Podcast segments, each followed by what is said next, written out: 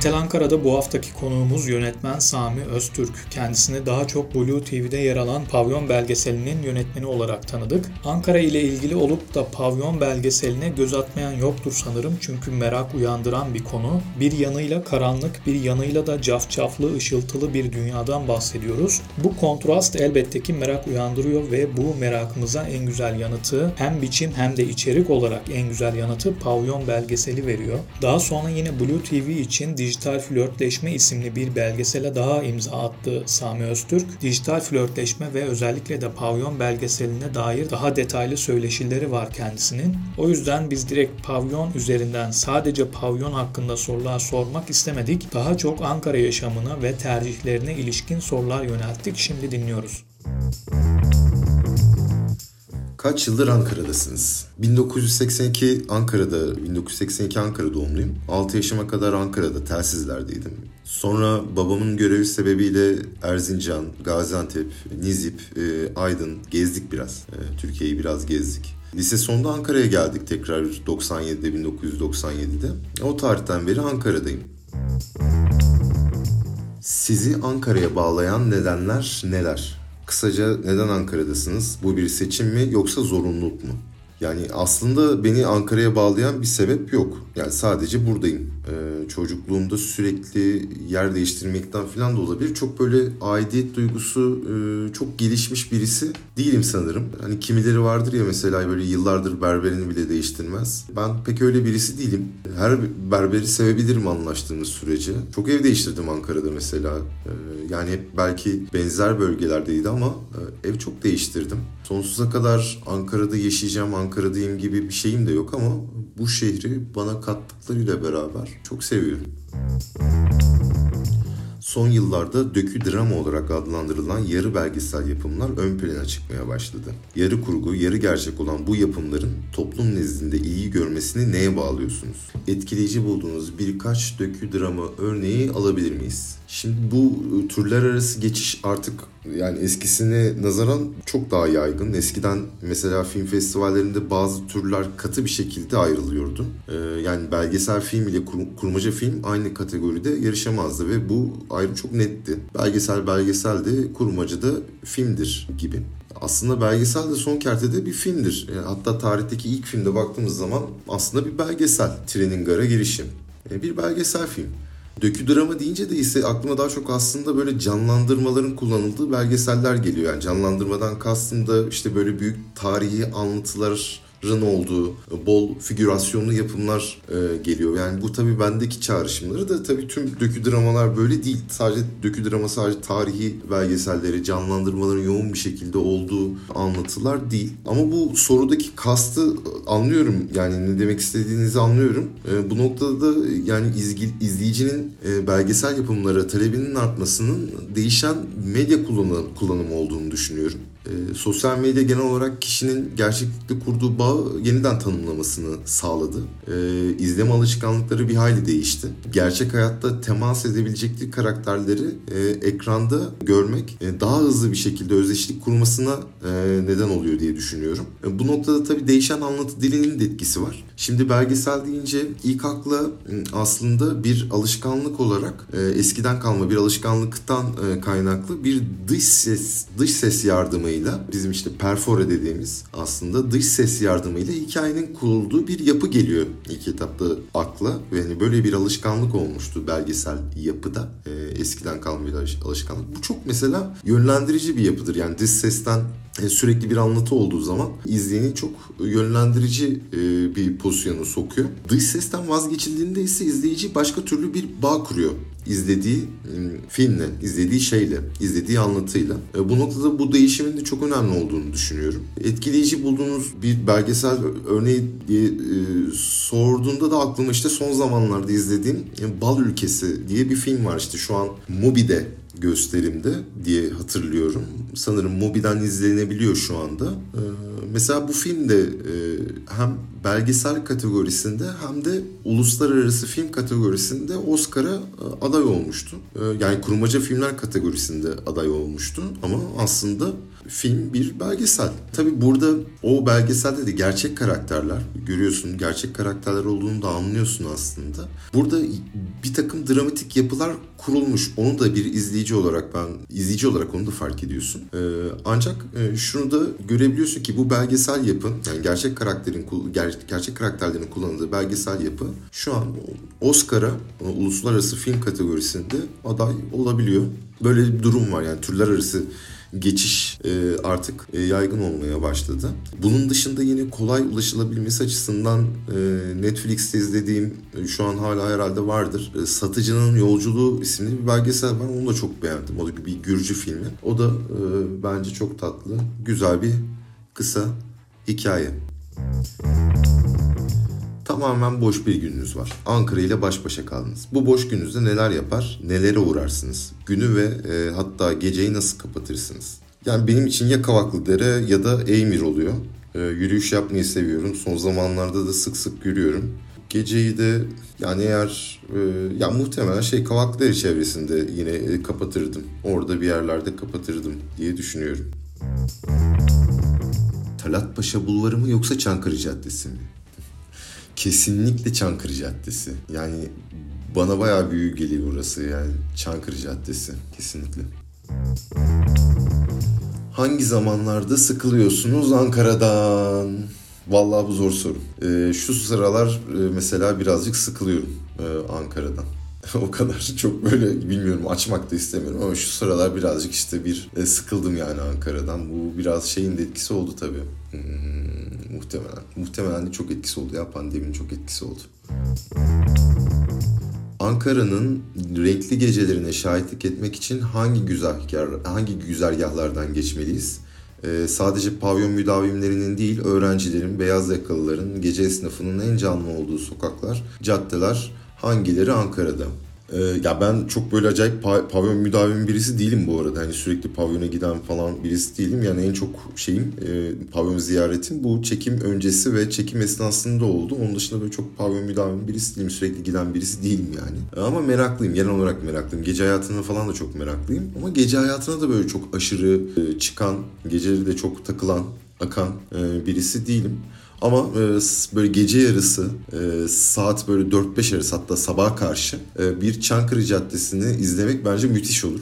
Onu ciddi söylüyorum, bence muazzam bir, yani curcuna, gerçekten muazzam bir curcuna. Sabaha karşı Çankırı Caddesi, tabii burada yürüyerek, yaya olarak tavsiye etmiyorum bunu da. Yürü, yürüyerek yapılması pek tavsiye etmem. Ee, bir yani arabayla birkaç tur geçilebilir mesela. Böyle Çankırı Caddesi'nde sabaha karşı e, bence muazzam bir e, Rönesans tablosu gibi bir şey yani benim için. E, onun dışında ben Kavaklıdere'yi çok seviyorum. Yani Tunalı, e, Bestekar, e, Kennedy, Şili. Bu eskiden on on beş sene önce işte çok arkadaş gruplarımız işte minibar derdik biz de. Dışarıda içmeyi çok severim. Okul yıllarından beri zaten parklarda, bahçelerde, yani mekandan ziyade parklarda, bahçelerde içmeyi veya açık alanlarda içmeyi, arkadaşlarla beraber içmeyi, sohbet etmeyi falan daha çok seviyorum. Yani aslında bir mekancılıktan ziyade parkçılık ve bahçecilik diyebileceğim bir durum söz konusu. Kendi içkimizi alıp sokakta içmeyi çok severdim mesela. Yani illa kalabalık, yani birbirini tanıyan insanların olduğu gruplar olmasına da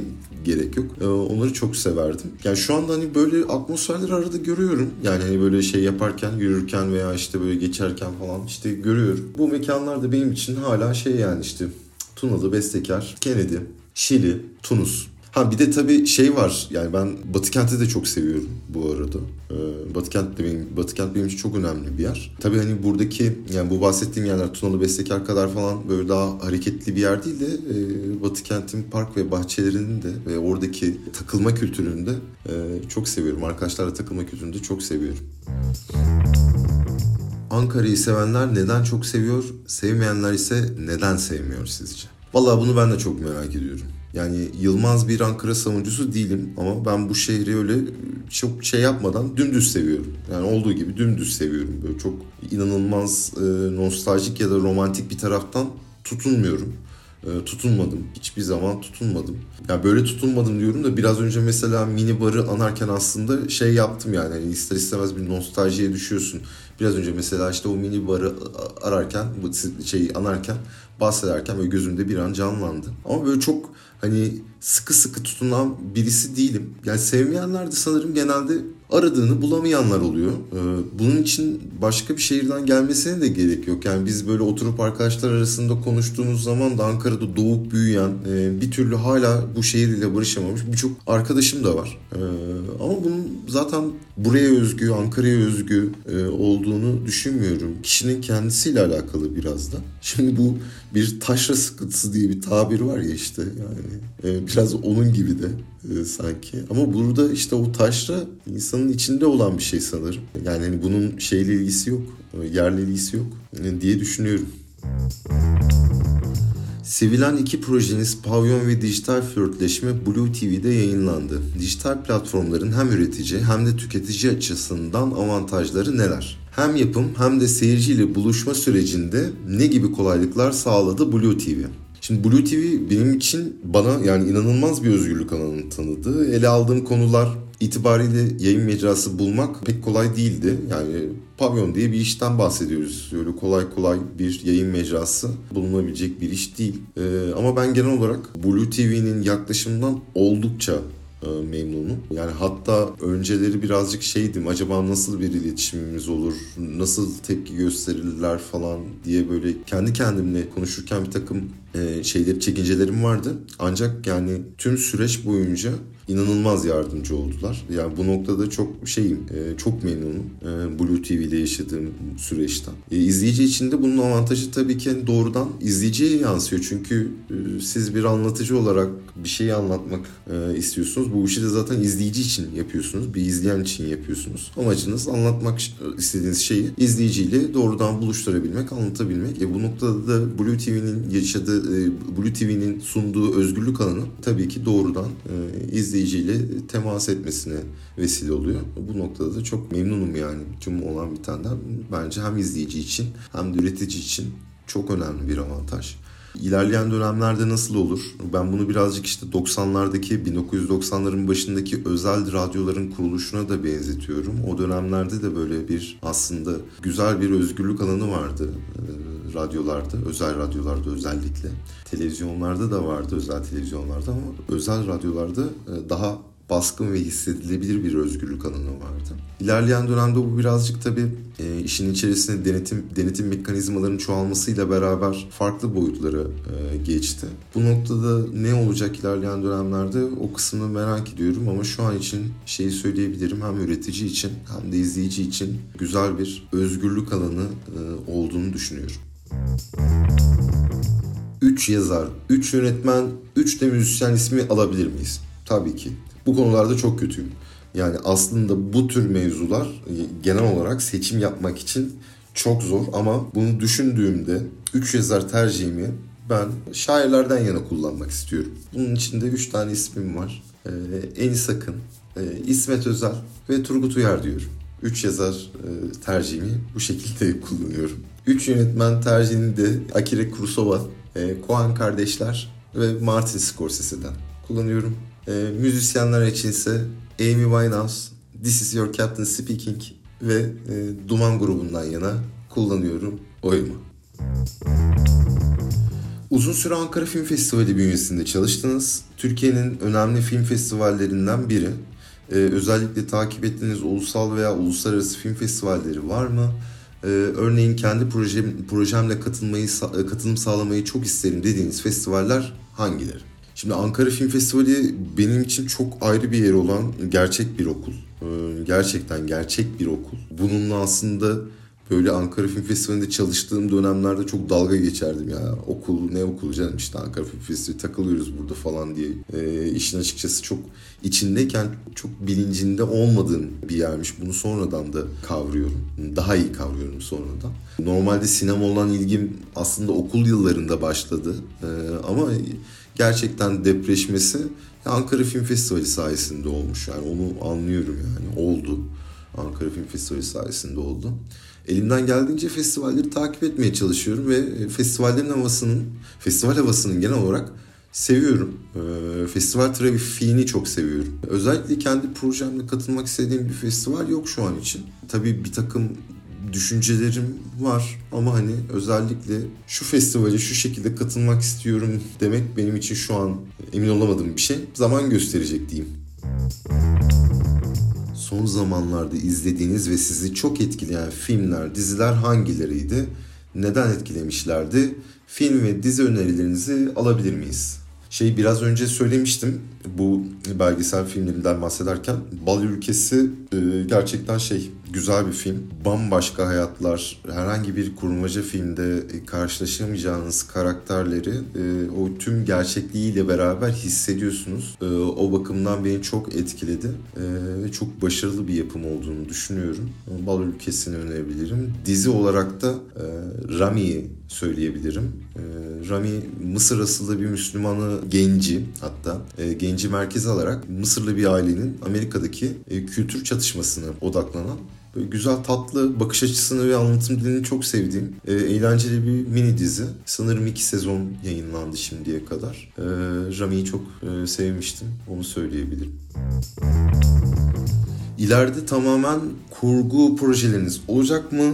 Olabildiğince bağımsız filmler yapmak istiyor musunuz mesela, yoksa belgesel projeleri, projeleriyle mi devam edeceksiniz? Şimdi ben bu konularda aslında birazcık esneyim. Çok net olarak şunu yapacağım ya da bunu yapmayacağım diyemiyorum, demek istemiyorum. Zaten hani süreçte hiçbir zaman öyle ilerlemiyor, öyle gerçekleşmiyor bence. Ee, yani genel olarak süreç içerisinde ilgimi çeken, anlatmak istediğim hikayeleri, merak ettiğim hikayelerin peşinden gitmeyi seviyorum. Bu kesin. Ee, ama bu işte kurmaca olur, belgesel olur, dizi olur, film olur, kitap olur. Ee, ne bileyim yani hani resim diyeceğim, resim yeteneğim yok yani, öyle çizim yeteneğim falan hiçbir şeyim yok yani, elime kağıt alıp çizim yapam- yapabilecek birisi değilim yani. O yüzden şeyi bilemiyorum, kestiremiyorum. Sadece şey yani ilgimi çeken, merak ettiğim yani şeyleri yapmaya devam edeceğim.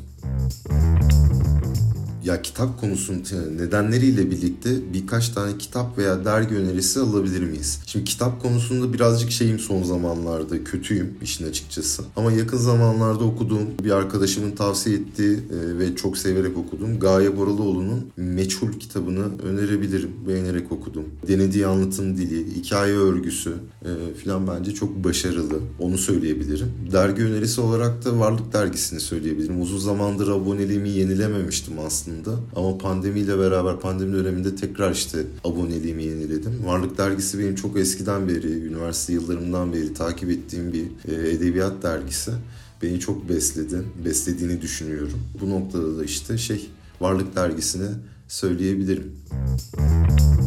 Son sözleri tamamen size bırakıyoruz. Yaptıklarınıza, yapacaklarınıza, üretimlerinize dair neler söylemek istersiniz?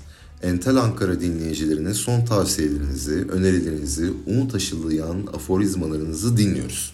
Kendime dair söyleyeceğim pek bir şey yok işin açıkçası ekstradan. Şimdiye kadar konuştuklarımızın dışında çok ekstra bir şey yok ama aslında genel olarak bu tür konularda çok konuşmayı seven birisi de değilim. Soru sormayı ve dinlemeyi daha çok seviyorum işin açıkçası. Aforizma, umut aşılayan aforizma, ya hayata dair çok umutlu birisiyim genel olarak ama şey aklıma bir aforizma da gelmedi. E, işin açıkçası umuda dair bir aforizma da gelmedi e, aklıma. Umarım E, keyifli bir sohbet olmuştur. E, vakit ayırdığınız için teşekkür ederim. Hem size hem dinleyicilere e, çok teşekkür ederim. Çok sağ olun. Gelecek işlerini çok merak ettiğim bir yönetmen, pek el değmemiş merak edilen noktaları kendi merakları üzerinden yola çıkarak işleyen ve ortaya çarpıcı gerçeklikte işler çıkaran bir ismi Sami Öztürk'ü dinledik. Kendisine çok teşekkür ediyorum ilgisi için. Haftaya bir başka isimle görüşmek dileğiyle, kendinize çok iyi bakın.